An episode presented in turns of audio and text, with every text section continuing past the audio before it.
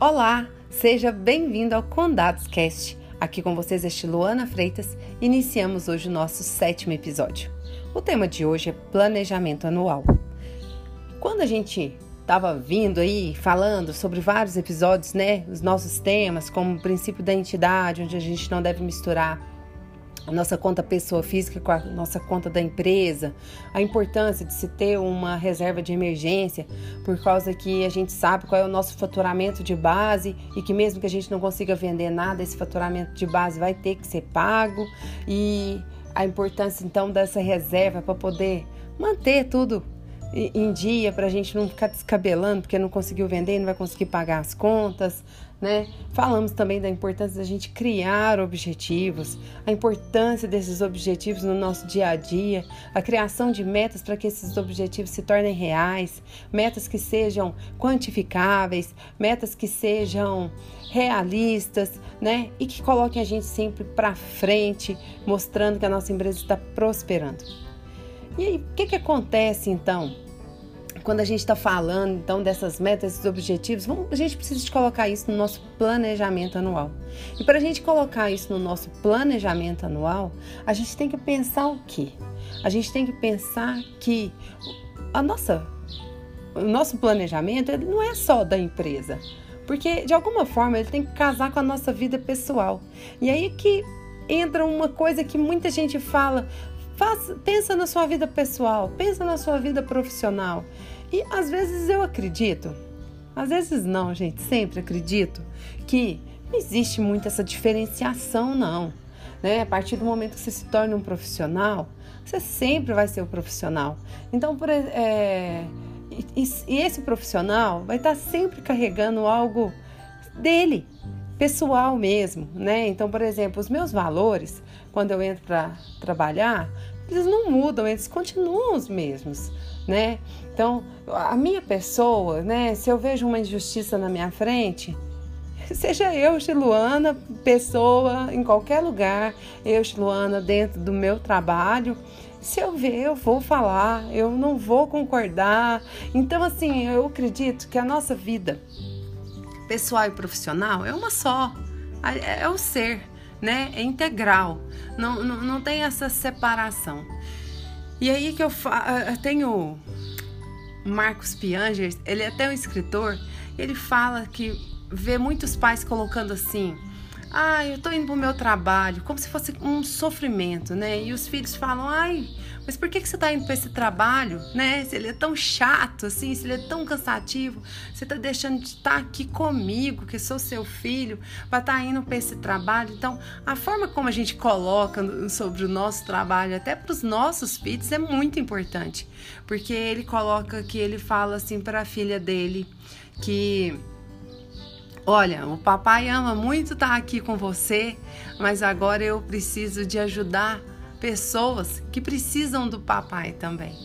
E eu acredito que é isso mesmo, independente do trabalho que a gente faça, é, a gente sempre está aqui servindo o outro, né? Seja como faxineira, seja como lixeiro, seja como contadora, seja como empreendedor do ramo de peças, seja do ramo do varejo e, e de vestuário, a gente está servindo as pessoas, independente do trabalho que a gente faça.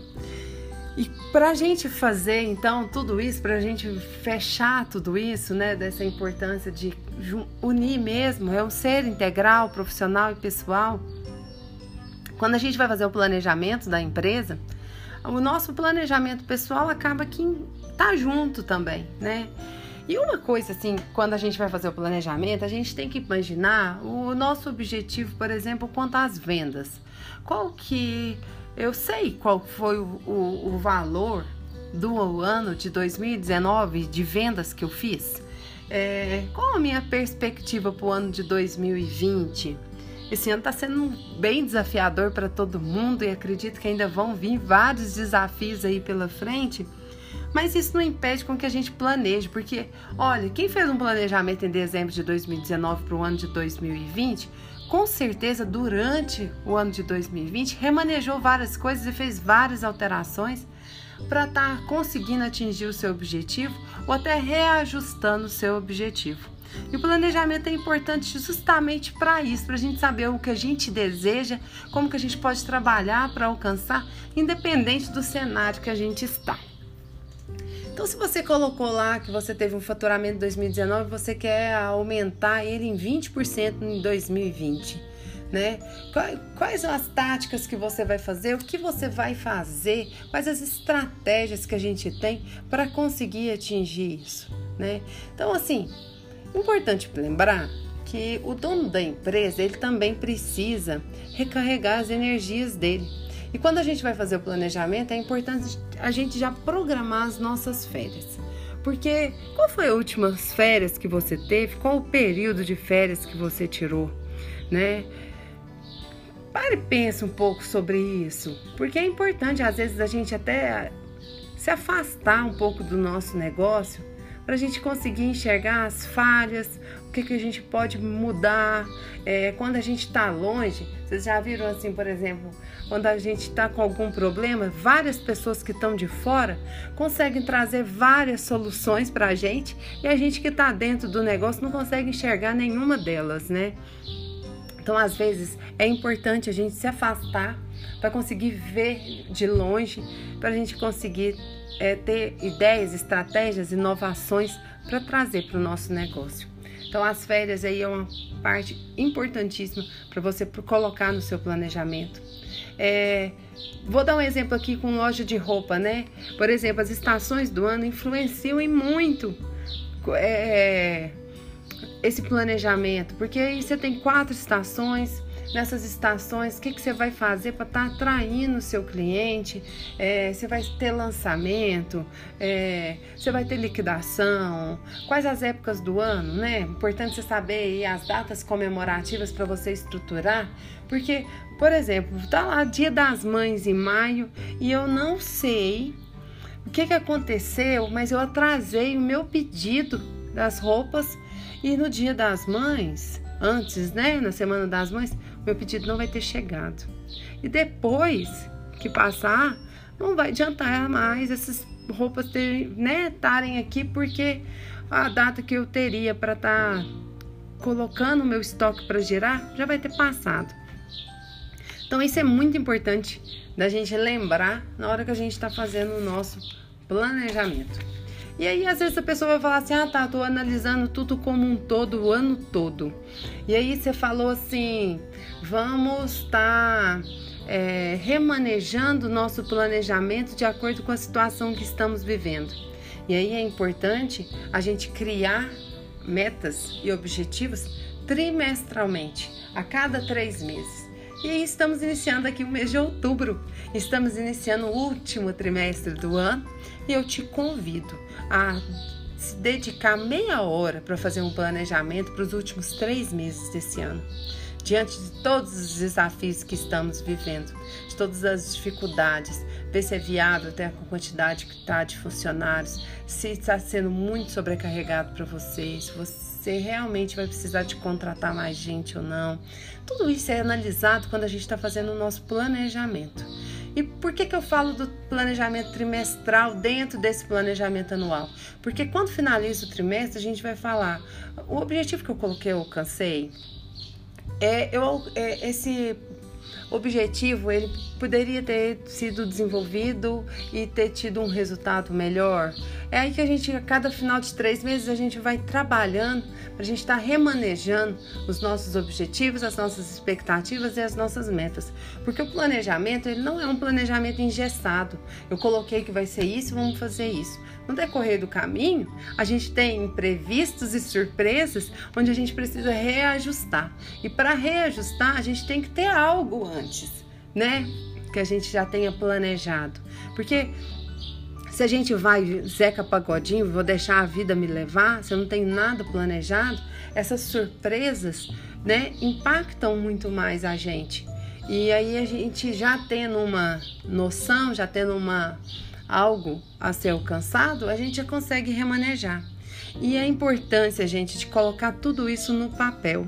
Porque quando a gente tem isso no papel, a gente tem dados, a gente tem números, a gente consegue analisar né? Racionalizar. Por exemplo, há cinco anos atrás a minha empresa estava com X clientes, tinha um faturamento tal. De lá para cá eu consegui alavancar minha empresa em tal, tal percentual, né? De vendas. Eu consegui passar de tantos clientes para tantos. Então a gente começa a ver. Eu tinha tantos funcionários, hoje eu tenho tantos. Como que está sendo essa produtividade de, dessa minha empresa? Então a gente começa a analisar tudo isso. E aproveitando que eu falei um pouquinho sobre a, como que está a produtividade da minha empresa, assisti uma palestra essa semana de uma economista, a Zeina Latif, e ela fala como que, por exemplo, todo mundo quer que o Brasil melhore e cresça, mas que o grande problema está realmente, né, não só no governo, porque é lógico que o governo tem sua parcela de culpa, mas no brasileiro, né, no ambiente de negócio, porque o, o custo Brasil ele é muito alto né? E ele acaba fazendo com que essa produtividade seja menor. Mas o governo, para atender essa expectativa do brasileiro, que, a meu ver, vive na escassez, tem uma, uma mentalidade de escassez, ele cria até programas que estimulam o brasileiro a ter negócios pequenos, né? Porque o brasileiro ele quer pagar pouco imposto, né? Quanto menos imposto eu pagar, melhor para mim. Então, essa mentalidade é uma mentalidade de escassez e é uma mentalidade que a gente tem que trabalhar para torná-la abundante, né? A gente tem que crescer, a gente tem que querer crescer mais. A gente tem que, é, nem sei se tem que, né? Às vezes o termo que eu estou usando está até errado, mas a, a Rachel Maia, ela coloca assim, ó, viva o seu sentido e seja a sua melhor versão. E acredite em você sempre. Então, a Rachel Maia, ela também é uma mulher encantadora. Se você quiser buscar nas redes sociais para conhecer um pouco do trabalho dela, é, ela coloca muita importância né, dessa positividade né, de buscar o positivo, de buscar o crescimento. Porque quando a gente busca a nossa melhor versão, a gente vai buscar sempre resultados melhores. Quando a gente busca resultados melhores, a gente com certeza a gente vai ter uma carga tributária. Nem sempre essa carga tributária vai ser mais alta, né? Às vezes a pessoa tem medo de crescer por causa que vai pagar imposto. E às vezes o crescimento dela proporciona também tanto bem para tantas pessoas que estão junto com ela, e, e esse faturamento é um valor tão maior que essa carga tributária fica pequena. Então, assim, não tenha medo de crescer, não tenha medo de ter aí metas audaciosas no seu planejamento. Né? E é, é, procure sempre estar tá se atualizando, procure sempre estar tá querendo crescer, sim, né? Não fica paralisando o seu crescimento por causa de imposto, não. Né? Eu, se, eu, se, eu, se eu faturei mais, eu estou pagando mais, mas eu estou faturando mais também. E aí existem planejamentos tributários que a gente pode estar tá desenvolvendo porque se você cresceu, vamos ver, né? Você chegou nesse ponto, ainda tá bom ficar nesse, nessa carga tributária aqui, mas se você chegar nesse patamar aqui, essa essa forma de tributação será melhor, e aí o que você achou que ia ser maior diminui às vezes, né? Então é muito importante, né, a gente analisar todo o contexto e a gente ter sempre pensamento positivo, independente do cenário que a gente esteja, né? Porque a nossa vida não vai parar, né? Então a gente tem que estar sempre querendo crescer. Então eu espero que você comece a trabalhar aí no seu na sua gestão de tempo, você não fala assim para mim, eu não tenho tempo para poder fazer um planejamento. Tenha tempo, né? Arrume um tempo. Porque se você ficar doente, você vai ter que marcar um médico e o seu médico vai ter a hora e dia. E você não vai deixar de ir porque é a sua saúde. E quando a gente fala em planejamento, a gente fala sobre a saúde do negócio, da sua empresa. Então dedica aí, marca um horário por semana ou a cada 15 dias, seja meia hora para você se dedicar ao seu planejamento, para você se dedicar a analisar os seus dados, os seus números, para você ver quais estratégias você pode traçar para conseguir mais, para você alcançar mais, para você sempre ser mais, certo?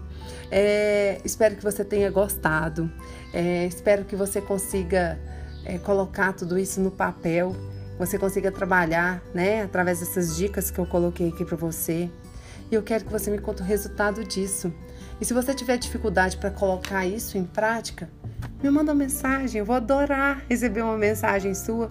Eu vou adorar é, te auxiliar aí em coisas, estratégias que você pode tomar para fazer com que o seu negócio cresça e seja cada vez melhor. Porque o seu crescimento é o nosso crescimento. Tá bom? Então, um grande abraço e até o próximo episódio.